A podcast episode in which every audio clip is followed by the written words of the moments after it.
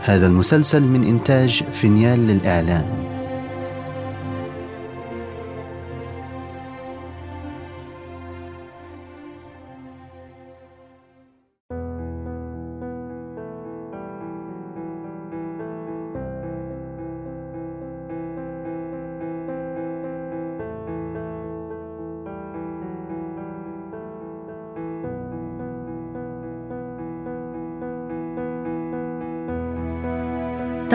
المدن طويلا.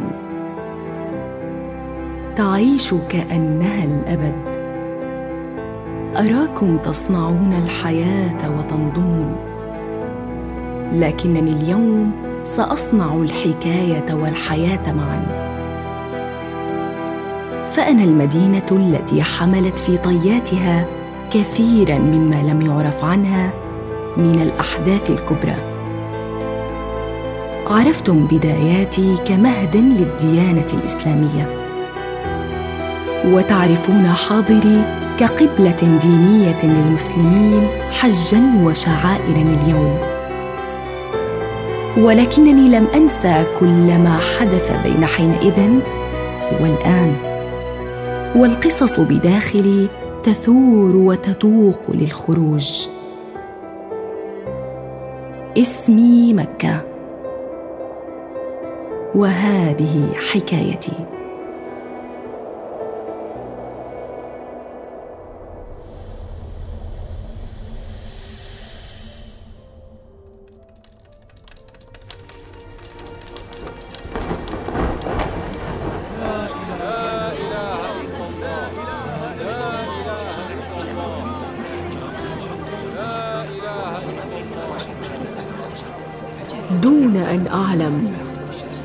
قصتي على حافة فصل مختلف عما سبقه وأنا أرحب بصباح جديد من سنة 1344 للهجرة. فما لم أعلمه في ذلك الوقت هو أنني كنت أشاهد آخر أيام الدورة التي خفت نفسي عالقة فيها. وهي أن مصيري سيقرر دائما بأفعال قلة مختارة من بني آدم. ولكن وقبل أن تنتهي الدورة باكتمالة أخيرة ترك رجلان مهمان أثرهما على تاريخي. أفقت صباحها وعلى وجهي آثار الفترة الماضية. التي جلبت تغييرا كبيرا وملكا جديدا. كان الأمير الجديد وهو أول الرجلين المذكورين محط أحاديث الناس وأخذت أرهف السمع لكي أعلم من هو هذا الأمير عبد العزيز بن آل سعود. الذي بدأ بعهد جديد ستهل بشائره قريبا. فاستجمعت أنه ابن قبيلة عريقة من قبائل نجد. يكون هو أميرها الرابع عشر في زعامة نجد. وعلمت أنه رحل ليشب بعيدا في الكويت مع أبيه الذي اختار الكويت مقرا له بعد اضطراره الخروج من نجد. وعرفت عنه أيضا أنه لم يفارقه حلم العودة إلى نجد ورئاسة قومه. وهو أمر تحقق له في عام 1319 للهجرة. كاشفا بذلك عن قائد غير اعتيادي سيغير وجه الجزيرة العربية. وقد كان له هذا الأمر عندما أصبح في وقت هذا ملكا للحجاز ونجد جامعا بينهما. وظللت أعود إلى ذكرى ذلك اليوم الذي بايعه الناس فيه. والذي وافق الثالث والعشرين من جماد الآخرة سنة 1344 للهجرة. حيث استهل الملك الجديد فترة حكمه بأن سار نحو الكعبة ليطوف حولها سبع مرات. وصلى بعدها عند مقام إبراهيم عليه السلام. قبل أن يبدأ استقبال المهنئين في سرادق كبير نصبه الأعيان لهذا الغرض. واجتمع فيه من الناس خلق كثير. يكيلون له المديح والثناء. فما كان من عبد العزيز إلا أن استوقفهم وقام من مجلسه حيث التفوا حوله ليقول لهم اسمع خطباءكم يقولون هذا إمام عادل وهذا كذا وكذا. فاعلم أن ما من رجل بلغ من المنازل العالية. يستطيع أن يقوم بعمل جيد. ويكون له أثر إن كان لا يخشى الله. وإني أحذركم من اتباع الشهوات التي فيها خراب الدين والدنيا. وأحثكم على الصراحة والصدق في القول. وترك الرياء والملق في الحديث لم يفسد الملك إلا الملوك وأحفادهم وخدامهم والعلماء المتملقون وأعوانهم إني أنصح لكم كما أنصح نفسي وأولادي. لم يكن عبد العزيز أول حاكم اراه يستخدم الدين لنشر رسالته. ولم تلهمني كلماته لأنني في وقتي تعلمت أن الكلام دون الفعل لا فائدة له. فانتظرت لأرى ما سيجلبه الملك الجديد من تأثير على شوارعي وأهلي. وأول ما لاحظته هو تلك الروائح والألوان التي آذنت بعودة الانتعاش إلى اسواقي بعد أن شعر الناس بالأمان للإنفاق والشراء وعفاهم الملك من الضرائب التي تضيق عليهم رزق يومهم. ثم علمت من أحاديثهم أن الملك الجديد ينتوي أن أعود منارة للدين والعلوم الدينية. كما كان أمري في عهد استقراري بعيدا عن صراعات السياسة ومشاكلها الكبرى. وقد انعكس ذلك أول ما انعكس على مجموعة الأوامر التي أصدرها لكي يبدأ العمل على قدم وساق.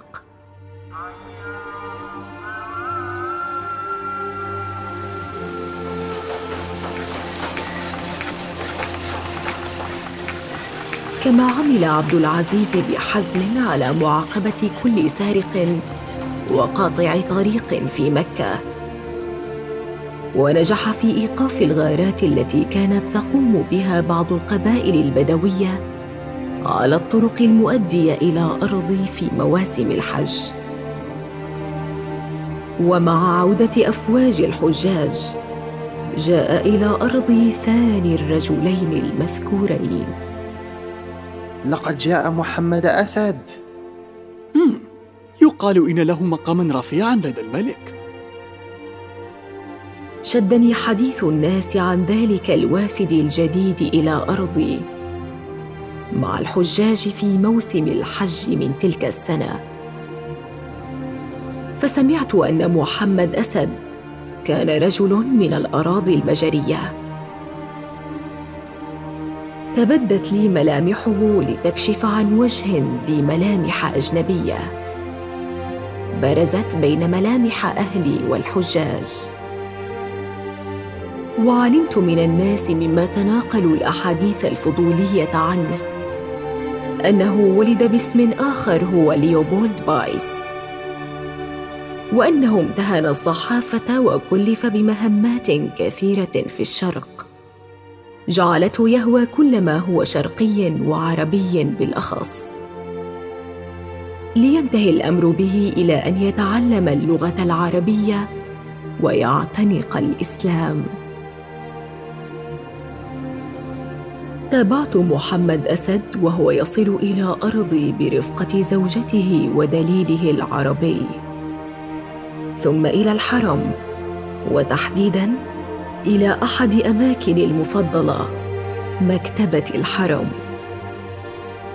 التي كانت شيئا جديدا مما تم تعميره وتحسينه في أول فترة الملك الجديد.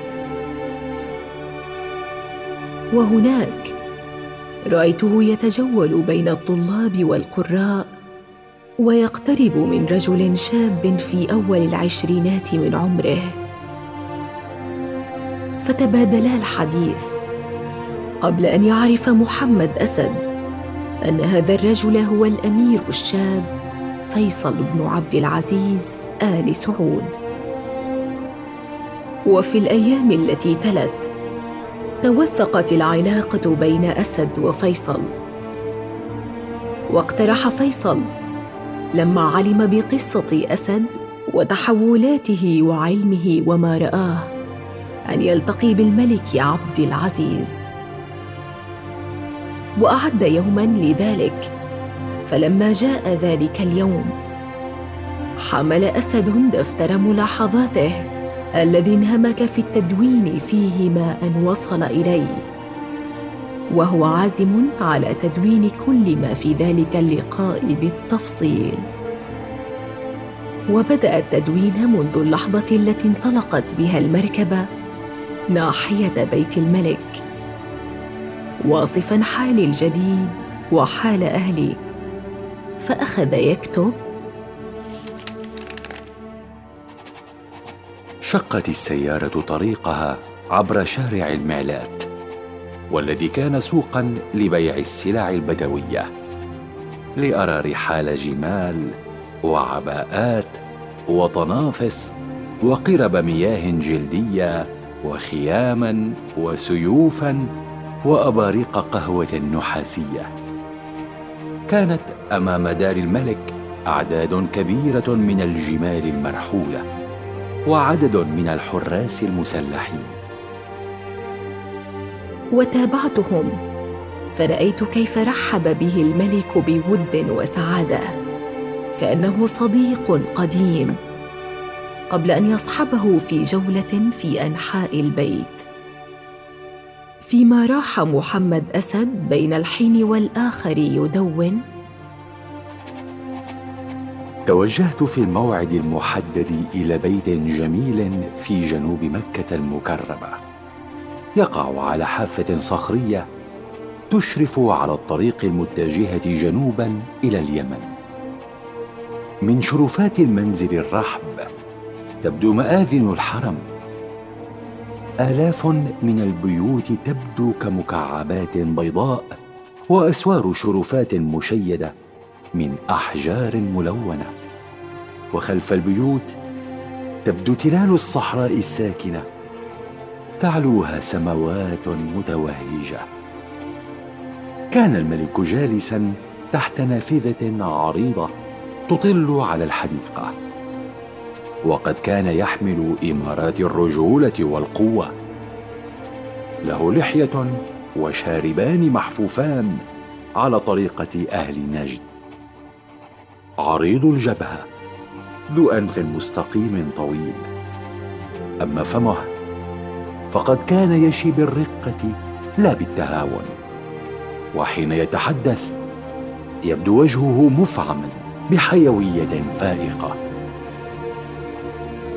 وبعد اللقاء شاهدت محمد أسد يخرج سعيدا مع مدونته إلى الحرم المكي واتخذ فيه موضعا مقابلا للكعبة وأكمل كتابته.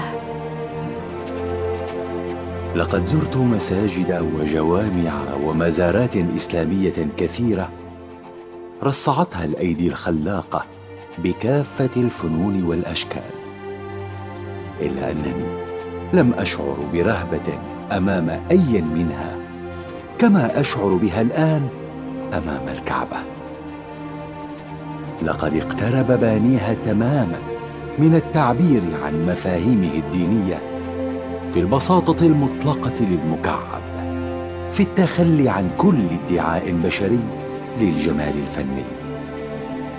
لقد فكرت مهما كان قدر الجمال الشكلي الذي يمكن للإنسان أن يصنعه بعقله ويده فسيكون من قصور الخيال أن يظن أنه يتناسب مع عظمة الله. فإن أبسط شكل يمكن أن يدركه العقل البشري هو أعظم شكل يتناسب مع عظمة الله. أمتعتني متابعة محمد. فقد أثار فضولي حين ذكرني بابن بطوطة. وأردت أن أكتشف ما سيلاحظه بعد عني وعن عادات أهلي. فشاهدته وهو يقوم بفريضة الحج حجته الأولى كمسلم مع زوجته التي أسلمت بدورها. وتلصصت طويلا عليه. كلما فتح مدونته في لحظات الهدوء اليسيره بين ضجيج الحجاج وتلبيتهم ليكتب. فكتب عن شعائر الحج وعن تنوع الحجاج واختلاف مشاربهم وأعراقهم. وكيف أنهم يذوبون تحت وحدة فكرة الرب والسلام. طفت أنا أيضا ببطء وأصبحت جزءا من التدفق الدائر حول الكعبة. يظهر ويختفي رجل أو امرأة بالقرب مني.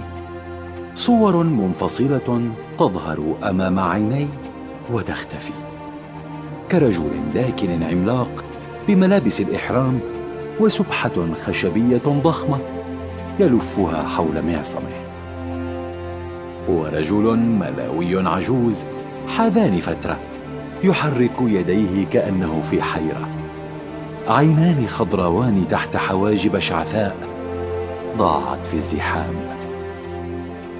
ضمن الزحام ناس أمام الحجر الأسود. كان هناك امرأة هندية شابة من الواضح أنها عليلة. على وجهها الدقيق ذوق واشتياق واضح وضوح الماء الشفاف. كفاها مرفوعان في ضراعة نحو الكعبة.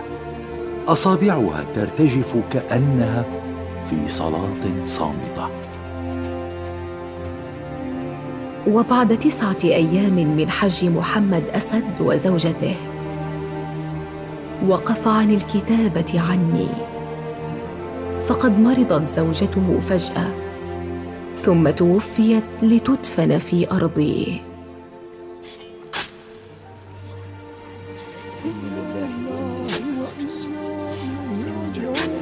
إنا لله وإنا إليه راجعون. وظننت أن هذا الأمر قد يكون آخر عهدي بأسد وأني لن أراه مجددا. إلا أنها لم تكن الحجة الأخيرة لمحمد أسد. فقد تلاها بحجات كثر وصلت خمس حجات. وكنت في كل مرة أبتهج بما يتأمله ويكتبه لأنه كان دليلا عظيما على عمق الشعائر وقيمتها خلف ما هو على السطح. وسمعت بين الناس أنه كتب كتابا حمل اسمي. ضم فيه كل ما رآه وشعر به وسماه الطريق إلى مكة. لم تكن الأيام التي كان فيها وجهي الجديد يتشكل في عهد الملك عبد العزيز خالية بمطلقها من المناوشات والصراعات. بدءا بما سمعته عن رفض جماعات إسلامية كجماعة خدام الحرمين الشريفين وجماعة أصدقاء الخلافة مبايعة عبد العزيز بن سعود ملكا في نفس السنة التي دخل فيها أرضي. تلا ذلك الكثير من المراسلات والمناوشات بين الطرفين قبل أن يقام مؤتمر إسلامي على ارضي لتحقيق التوافق بين جميع الأطراف. تلتها التغييرات المكانية التي عمل عليها إخوان من طاع الله في سبيل تحقيقهم للعودة للأصول وفق الشريعة.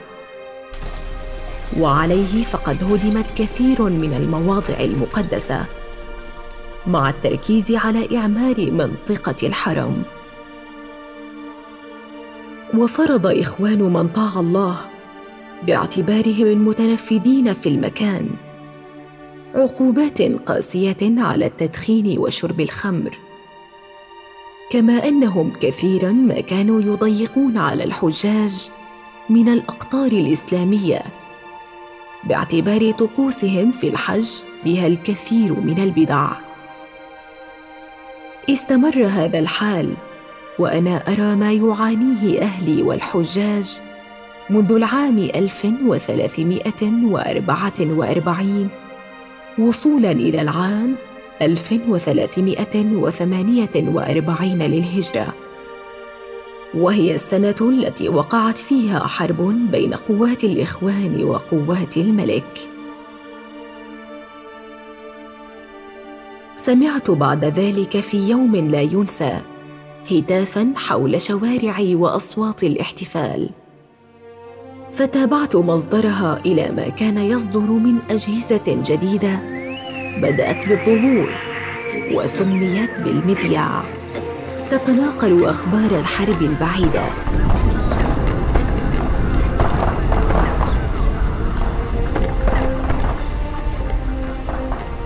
فأصغيت إلى أخبار انتهاء الحرب بانتصار الملك. إثر ثورة قام بها الإخوان على الملك.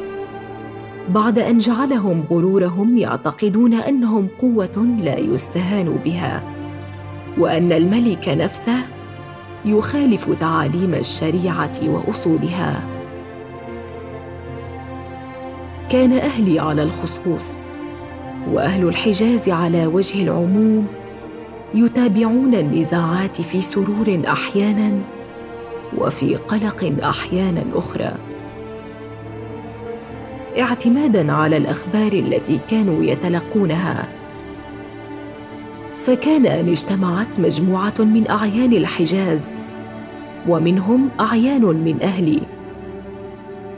بالإضافة إلى كافة من كان يرعاهم الملك ضمن مملكة نجد والحجاز وملحقاتها في مدينة الطائف ليتباحثوا في وحدة جديدة واسم جديد يؤكد على انضمام جميع الفصائل تحت راية الملك عبد العزيز في وحدة غير قابلة للانقسام. وسمعت ممن عاد من الأعيان من ذلك المؤتمر أنه في اليوم الذي وافق الثامن من ربيع الآخر لسنة 1351 للهجرة. أن مملكة نجد والحجاز وملحقاتها قد أصبحت اليوم المملكة العربية السعودية. ولأول مرة في وجودي دشن علي عهدا لا يرتبط كما هو في قرون طويلة. بشخص الحاكم أو الخليفة أو الشريف أو الملك. بل بتغيير نظام سياسي وإداري كامل. وهنا وأخيرا قد اكتملت الدورة لآخر مرة. ومسار قصتي بات لا يعتمد على قلة بني آدم بل على أجمعهم.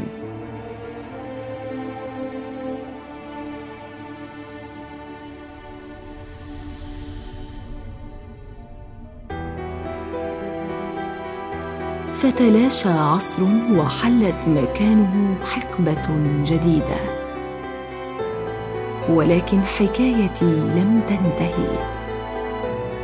فطالما يستمر الوقت بالمرور تنمو في داخلي فصول جديدة. وتسرد قصص أخرى عن مكة وما يحدث فيها.